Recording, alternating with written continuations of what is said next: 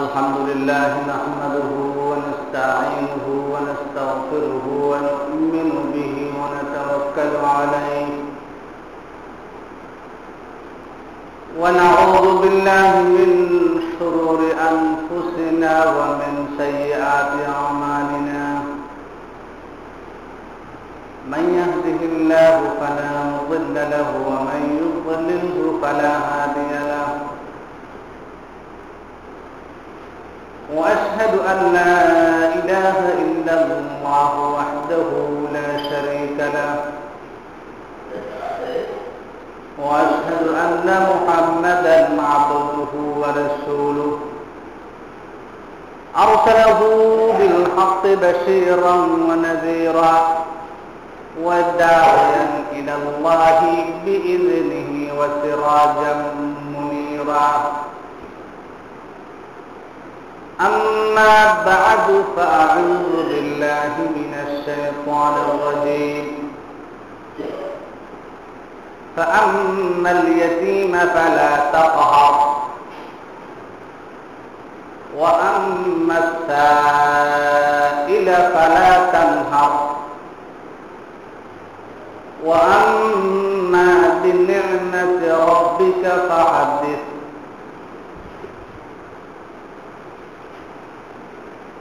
সকলের মহাব্বতের সহিত দুরুদ শরীফ আদায় করে আল্লাহুম্মা সাল্লি আলা মুহাম্মাদিন ওয়া আলা আলি মুহাম্মাদ কামা সাল্লাইতা আলা ইব্রাহিম ওয়া আলা আলি ইব্রাহিম ইন্নাকা হামিদুম মাজিদ আল্লাহ على محمد وعلى آل محمد كما باركت على إبراهيم وعلى آل إبراهيم إنك حميد مجيد পবিত্র জুমার দিন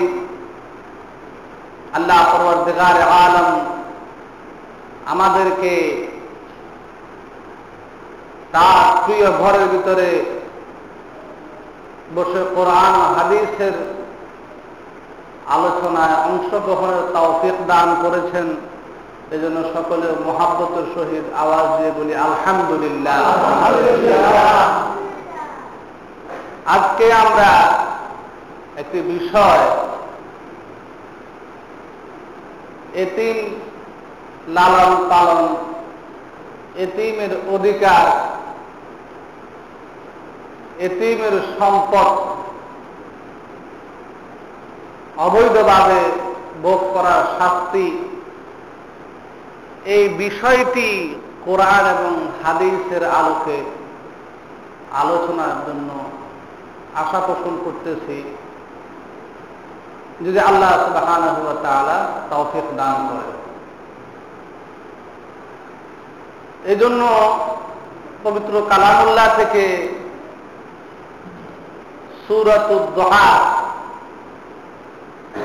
মূলত একটি আয়াত, কিন্তু প্রাসঙ্গিক ক্রমে তিনটি আয়াতে আমি তেলাওয়াত করেছি। এতিম বলা হয় পিতা মারা গেছে। আর সন্তান অপ্রাপ্ত বয়স্ক। এই শিশুটা হলো এতিম। এটা ছেলে সন্তানও হতে পারে, কন্যা সন্তানও হতে পারে। যখন সে প্রাপ্তবয়স্ক হয়ে যায় তখন তাকে আর এতিম হিসাবে ইসলামী শরীয়তে গণ্য করে না।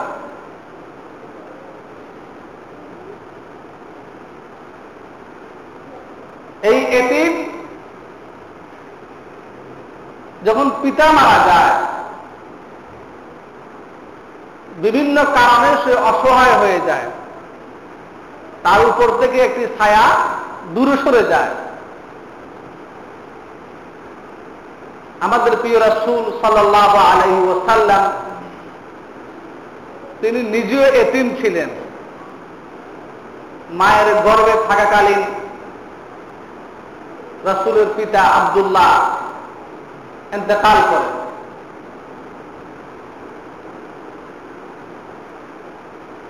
এই পিতাহারা নবী, তিনি পিতাকে হারিয়ে যেই সব অবস্থার সম্মুখীন হয়েছিলেন, অভিজ্ঞতা অর্জন করেছিলেন, ওই অভিজ্ঞতার আলোকে এতিমদের জন্য কি করণীয় এবং তাদের জন্য আমাদের উপরে কি অধিকার রয়েছে, না করলে আল্লাহর পক্ষ থেকে কি অপরাধ কি শাস্তি আমরা ভোগ করতে হবে অপরাধের কারণে? এ সম্পর্কে বিস্তারিত বর্ণনা দিয়েছেন।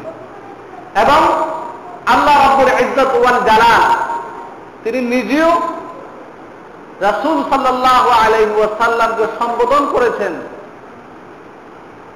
যে আপনি নিজে কখনো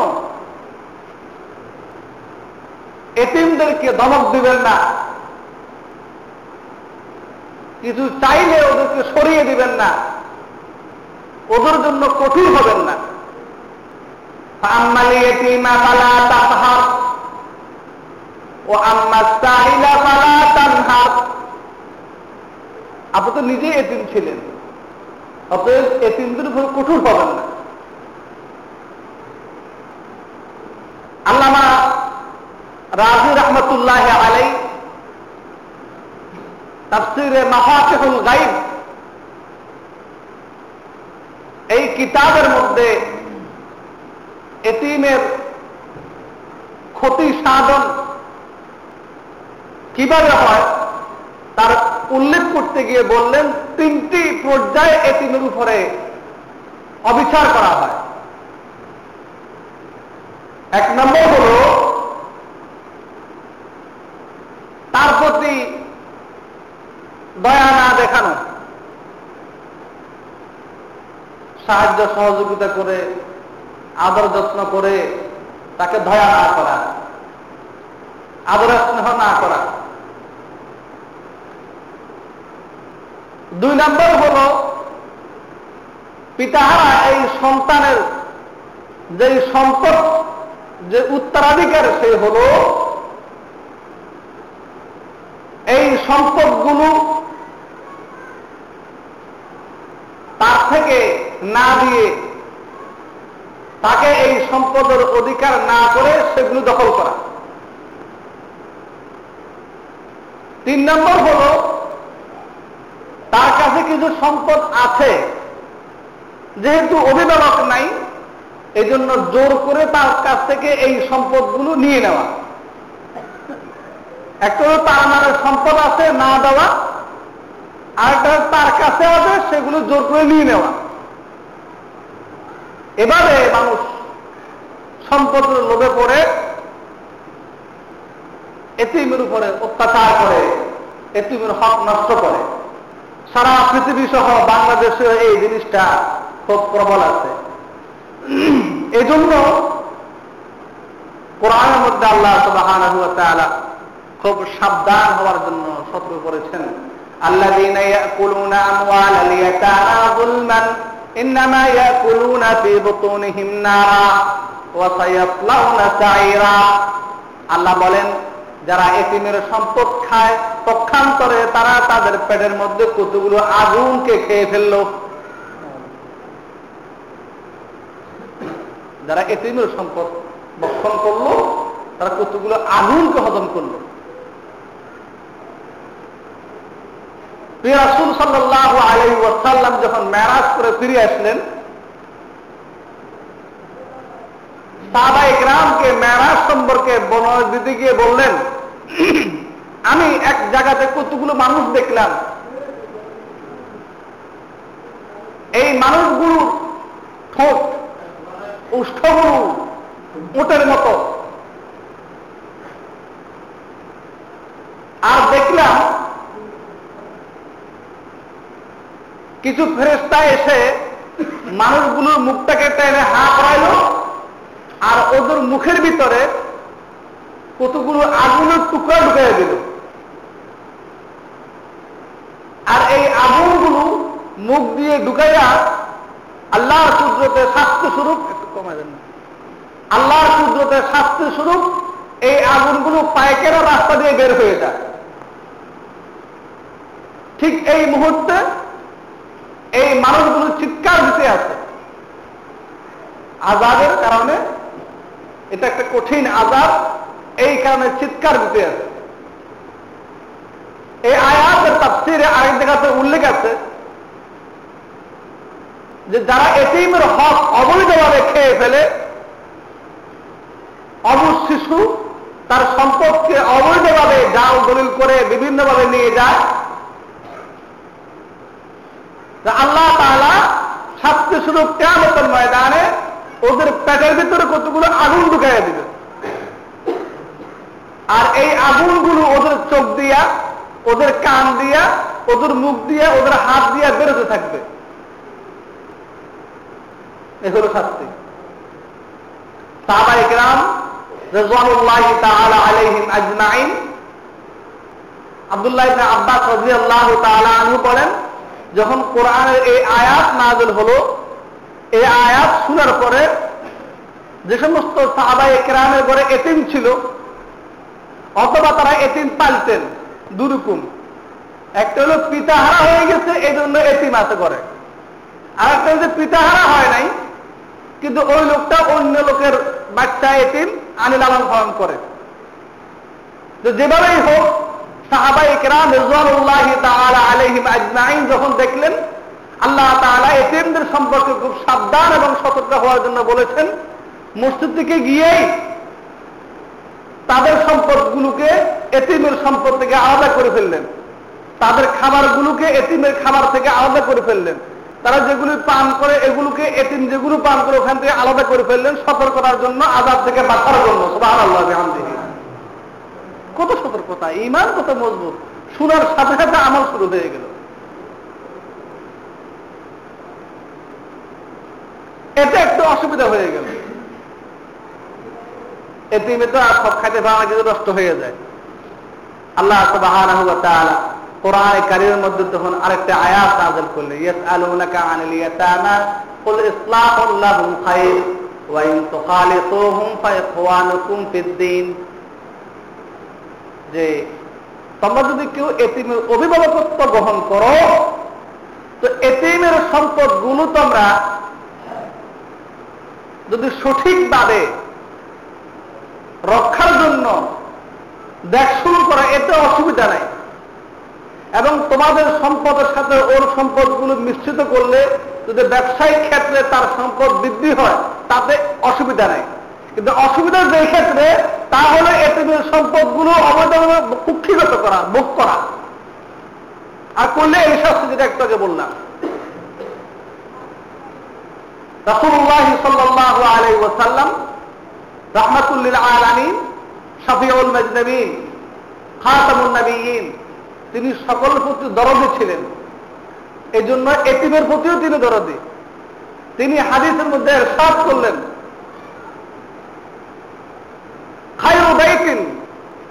মিন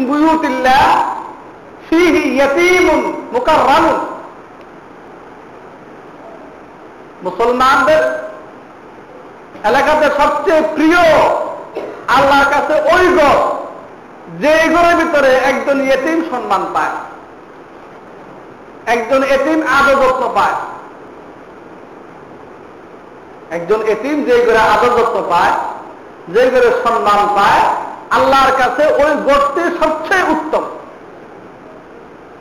আর রাহেমুন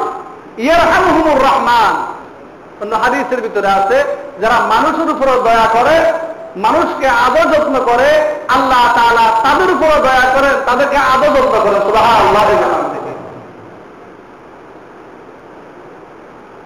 এই জন্য সুযোগে অপরের সম্পদ দখল করা, বিশেষ করে যাদের পিতা নাই, যাদের সম্পদের দলিলগুলো, কাগজগুলো, বিভিন্ন পর্যায়ে এগুলো জানা নাই, এগুলো কিন্তু, এই, হচ্ছে আমাদের দেশে বিভিন্ন জায়গাতে, বিভিন্ন ইয়াতে, এতে বিরাট ভয়াবহ আজাদ এবং গজবতা আল্লাহ সুবহানাহু ওয়া পবিত্র কোরআন উল্লেখ করেছেন।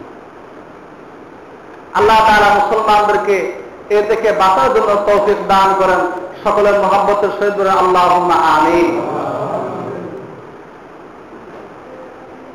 এতিম যদি আপনি লালন পালন করেন, এতে লাভ কি? এটা তো হলো কেউ যদি নাকি এতিমের সম্পদ খেয়ে ফেলে, এতিমের উপর জুলুম করে, সেই বিষয়। যদি কেউ এতিম পালে, তার বাপ নাই, তাকে দেখার কেউ নাই, বস আমি তার দায়িত্ব নিলাম। এতে কি না قال رسول الله صلى الله عليه وسلم أنا وكافل الأيتام كهكذا وضم صابعا وأشار بالسبابة والوسطى হাদিসের মধ্যে এসেছে রসুল্লাহ সাল্লাহ আলী ওয়াসাল্লাম বলেন যে ব্যক্তি এতিমের দায়িত্ব নিল কামতের ময়দানে আমি এবং ওই এতিমের অভিভাবকত্ব গ্রহণকারী ব্যক্তিটা জান্নাতের মধ্যে এইভাবে থাকব। তিনি তার শাহারত আঙ্গুল মধ্যমা আঙ্গুলকে একত্র দেখাইলেন। যে ব্যক্তি এতিমকে লালন পালন করল, এতিমকে দেখশুন করল কামতের দিন আল্লাহর জান্নাতের ভিতরে ওই অভিভাবক আর আমি জান্নাতের মধ্যে একসাথে বসবাস করব সুবহানাল্লাহ।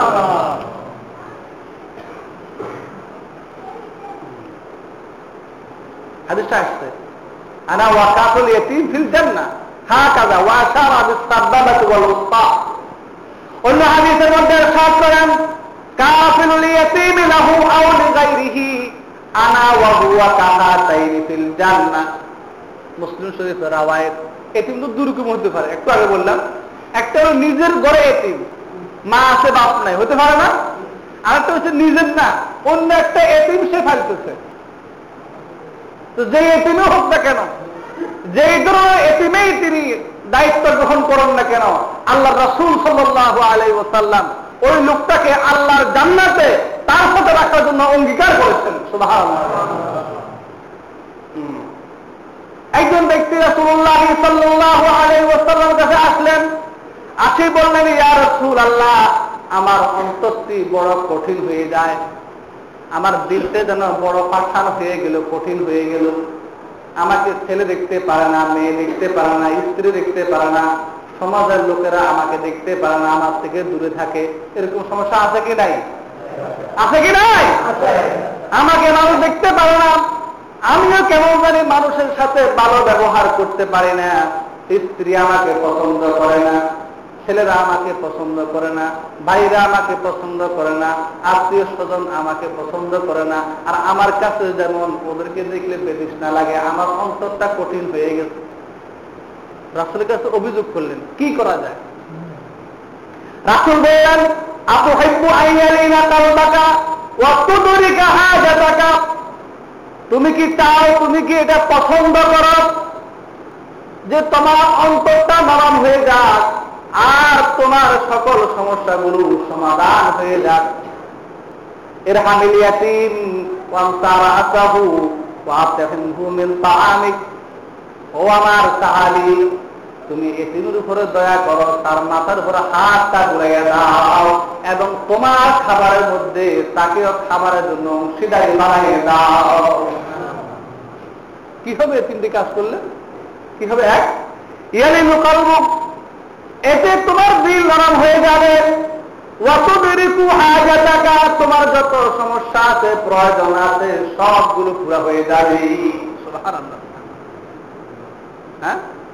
আপনার সমস্যা পুরো হয়ে যাবে, সমাধান হয়ে যাবে, আর অন্তরটা নরম হয়ে যাবে। তার মানে হলো, আপনি যে অন্তরের রোগে ভুগতেছেন এটা আল্লাহ পাক এতিমকে লালন পালন করলে এতিমকে গায়ে হাত বুলাই দিলে, এতিমকে দরদ করলে, এতিমকে খাওয়াইলে আল্লাহ পাক সমাধান করে দিলেন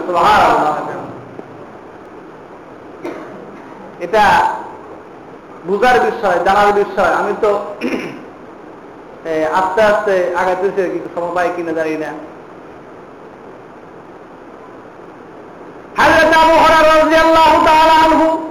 বিখ্যাত সাহাবী।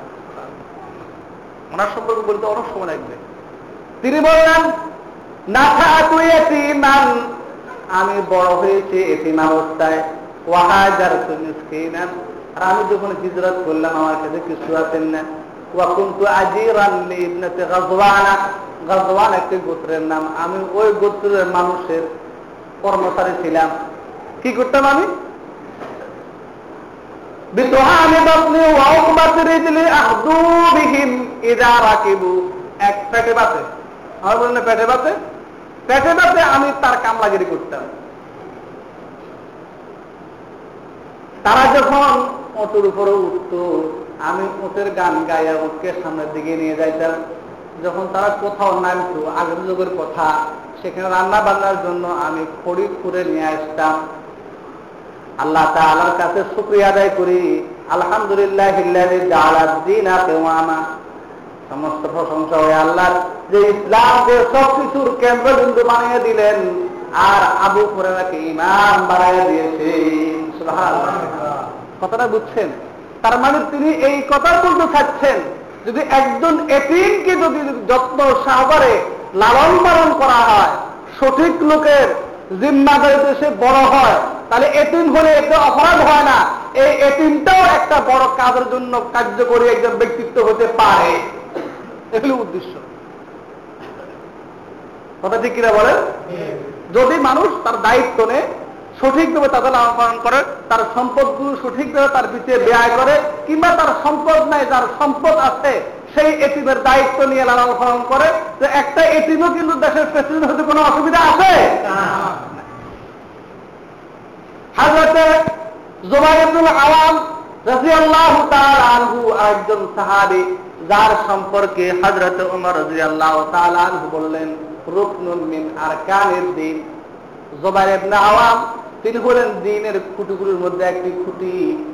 হযরত ওমর রাদিয়াল্লাহু তাআলা আনহু তার সম্পর্কে আরও বললেন বিআলফি ফাআদালাহু ওমরু বিআলফি ফারিসি এক হাজার অশ্বরোহীর সাথে হাজরতে আওয়ামকে রাদিয়াল্লাহু তাআলা তুলনা করেছেন। আর স্বয়ং ওয়াসাল্লাম বলেন, লিকুল্লি নাবিয়িন হাওয়ারিয়ুন ওয়া আজ-জুবাইর। প্রত্যেক নবীর একজন সাহায্যকারী থাকে। আমি নবীর সাহায্যকারী হলো জুবাইর ইবনে আওয়াম। সুবহানাল্লাহ। আশরায়ে মুবাশশারার মধ্যে একজন। যিনি কিনা পৃথিবীতে জীবিত থাকা অবস্থায় জান্নাতের সুসংবাদ লাভ করেছেন। কি মনে করেন? এই লোকটাও এতিম ছিল। তার সম্পর্কে বলা হয়, তার মা তাকে ভালো সন্তান বানানোর জন্য শাসন করতেন এতিম ছেলে শাসন করলে মানুষের কত কথা বলে না? তুমি যে তোমার ছেলেকে এভাবে শাসন করতেছ, এই ছেলে তো মারাই যাবে। তিনি বলতেছে, না আমি মারা যাওয়ার জন্য আমার ছেলেকে শাসন করতেছি না। আমার ছেলে যেন প্রশিক্ষণ প্রাপ্ত, অশ্বারোহী হয়ে যায়, আল্লাহর পথে জেহাদ করতে পারে, এই জন্য শাসন করতে আছে। এখান থেকে বোঝা যায়, কোন এটিমকে লালন পালন করতে গিয়ে যদি শাসন করা হয়, এটা তার জন্য কল্যাণ, এতে গুণা হবে না। শুধু এখানে শেষ না, এরকম অনেক ইতিম আছে। ইমাম আওদাই রহমতুল্লাহ আলে এতিম ছিলেন, ইমাম শাহি রহমতুল্লাহ আলে এতিম ছিলেন ইমাম আহমদুল্লাহ আম্বর রহমতুল্লাহ আলে এতিম ছিলেন। আল্লামা শাকবিন বাজ এতিম ছিলেন। হ্যাঁ আল্লামা ইমাম শামকাতি রহমতুল্লাহ আলে এতিম ছিলেন। অনেক বড় যারা পৃথিবীতে অনেক কাজ করেছেন মুসলিম এবং অমুসলিমদের জন্য। ইতিহাসে অনেক অবদান রেখেছেন মুসলমান এবং অমুসলমানদের জন্য তারা এতিম ছিলেন। কীভাবে সম্ভব হলো এটা? এটা এভাবে সম্ভব হয়েছে যে এতিমের পিছনে তার সম্পদগুলো মানুষ সঠিকভাবে ব্যয় করেছে। অথবা তার সম্পদ ছিল না, একজন লোক এই এতিমের প্রতি দরদি হয়ে তার লালন পালন করেছে। আজকে কিন্তু আমাদের সমাজে দুঃখের সহিত বলতে উল্টা হয়। পিতা নাই, এই সুযোগে তার সম্পদগুলো দখল করা হয়। পিতা নাই, এই সুযোগে এই সন্তানটা অনাদারে, অসহায় থেকে নষ্ট হয়ে যায়।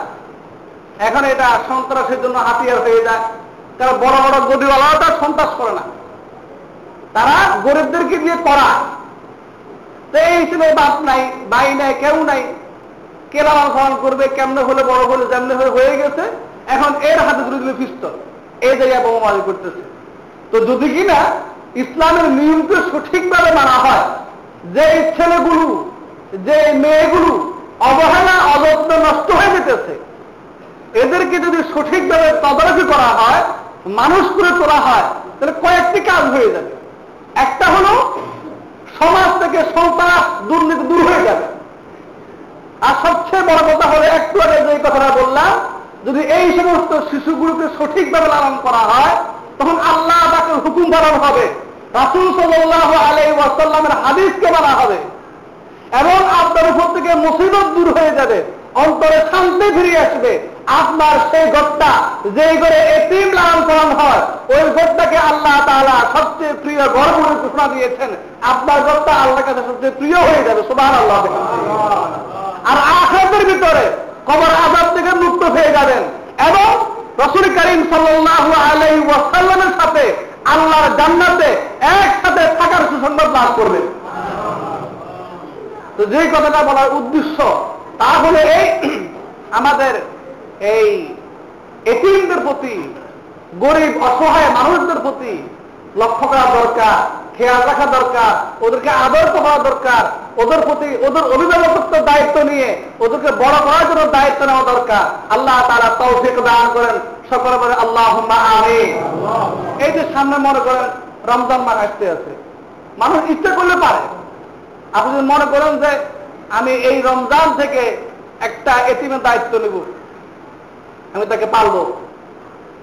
অথবা আপনি যদি মনে করেন যে আমার সম্পদ কতভাবে নষ্ট হয়ে যাচ্ছে, আমি আমার সম্পদ কিছু লক্ষ্য করে গেলাম, এটা এটিমের নামে যে এই সম্পদে এটিম লালিত পালিত হবে। অথবা যেখানে এটিম লালিত পালিত হয়, সেখানে আপনি সহযোগিতা করলেন। তাহলে কোরআন তাকে বাস্তবায়ন হবে, হাদিস থেকে বাস্তবায়ন হবে। রাসুল করিম সাল্লাহ আলাই ওয়াসাল্লামের আদর্শে জীবন গড়ে উঠবে, আল্লাহ তাআলা আমাদের সকলকে তৌফিক দান করেন বলে আমিন। এই দেশে যে সন্ত্রাসগুলো হচ্ছে, খুন খারাপগুলো হচ্ছে, এগুলো এই শ্রেণির ছেলেগুলো বড় হয়ে হয়েই এগুলো করতেছে।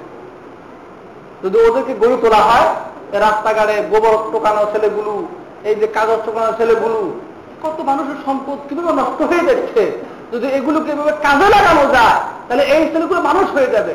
আমার এক ওস্তাদ আছে এখনও তিনি জীবিত আছেন।